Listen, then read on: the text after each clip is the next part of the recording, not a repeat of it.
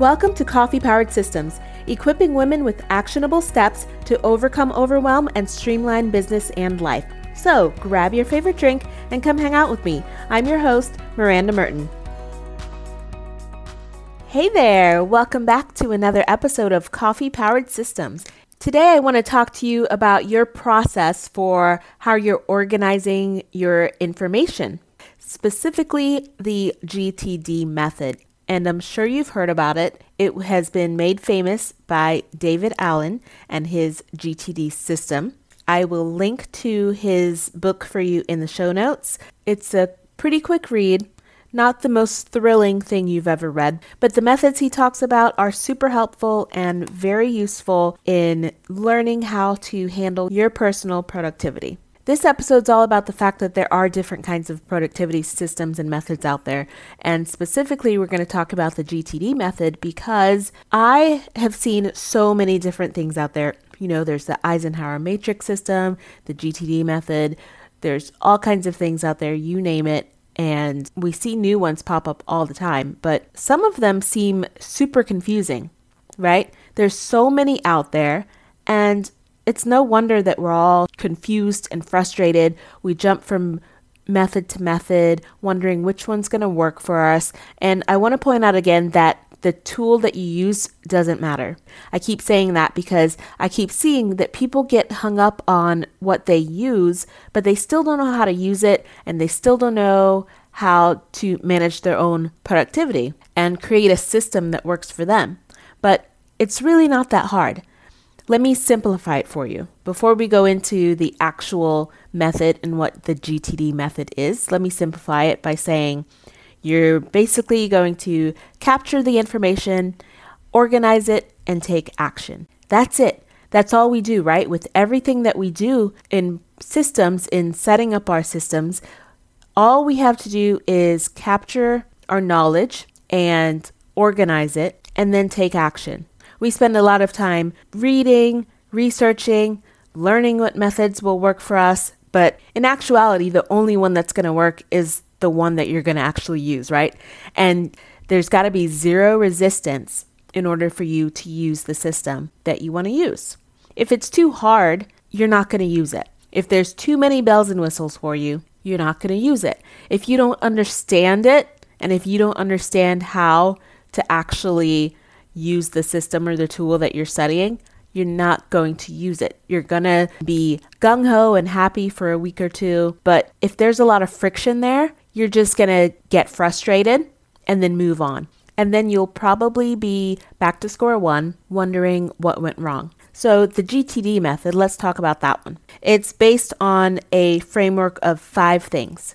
You want to capture, which means you collect what has your attention. And that can be with a notebook or a to do app like Todoist, just a simple to do list app, um, your notes app on your phone, or maybe you just speak into your phone and save a recording or talk to Siri, right? And say, Siri, remind me to do whatever. That is your capture and collect phase. In my opinion, it's probably the most important part because you have to get all of these things out of your head and put it somewhere you're not going to be able to use it and move forward if you don't have a good method and a good system in order to capture all of these things. The next step is going to be to clarify.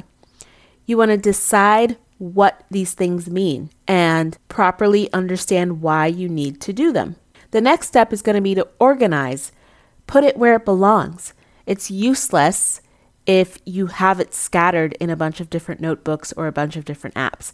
That's why that first part called capture is super important in my opinion. You got to get that system under control and I'll talk about this how I do it and how uh, maybe some other ways that you can do it on a different episode. But you really have to get clear on that capture phase in order to be super productive. And I think that's where everybody gets tripped up. You have all these fancy pants notebooks and planners and to do list apps and your information is scattered everywhere. Now, if you're not using a system electronically and you're just trying to use notebooks, that's going to be, I think, probably a little harder than having an electronic system. because if you have one notebook over here, a notebook at your desk, a notebook at the office, one in your purse, and every time you think of an idea, you jot it down, what happens? You forget which notebook you put it in, you forget what ideas you actually put down. Two years later, you you find a notebook and you're like, oh my God, I love this notebook. Let me flip through it and see what I have in here. And then you read through all these fantastic ideas that you're like, oh yeah, I forgot, I thought about that one. That was amazing. Why didn't I take action and do anything on that? It's because it was stuck in this notebook that you forgot about and put it into a drawer literally like two weeks later. So you got to get clear on that capture phase in order to move forward and um, organize it. If you're using paper notebooks, you probably would need to use have a really clear system, maybe something using like a table of contents in the beginning, and then really sticking to a method of how you're going to lay out those pages and capture your notes. So, for the capture phase, I would suggest using something digital. It's a lot easier to organize at the end of the day and a lot easier to search and find what you're looking for.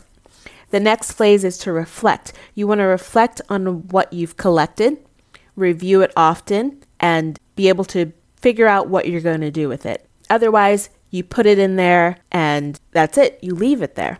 The last stage is going to be engage. The engage stage means you take action.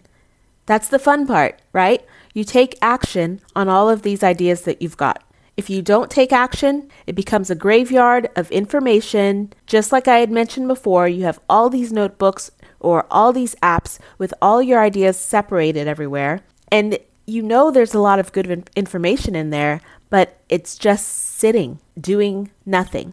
So it's living in a dusty graveyard and you have not taken action on any of it, which gets you nowhere. So once you have your five steps, which the title of this episode is Surprise, you might already be using the GTD method, but a lot of people don't realize it. You could already be using these five steps because it's as simple as that, right? Capture the information, figure out what you want to do with it, organize it, and use it. Boom, that's it. This isn't rocket science. This isn't anything super complicated. I think where people get mixed up here is trying to figure out how they're going to organize it and what tools they're going to use. And they try to get fancy using tags and systems, and all that's great because I do have a system that I use, but I also have, you know, mastered and tweaked and figured out exactly how I like to use it. So, but once you get started and you're just starting out, keep it simple. All you're doing is capturing your information and figuring out how you're going to use it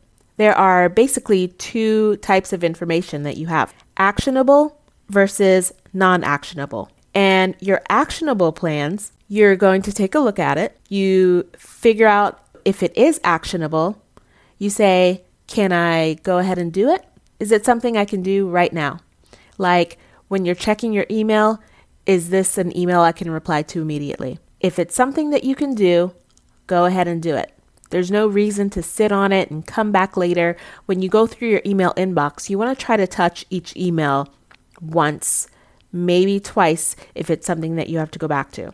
If you open up the email and it's an answer that you can give pretty quickly and respond to, go ahead and do it. Why are you waiting and letting your email pile up? Next, you take a look at it. If it's something that you cannot do in two minutes or right now, add it to your calendar as a do later action item. But that's the key part. You want to calendar it. Put it on your calendar, give it a time and a due date.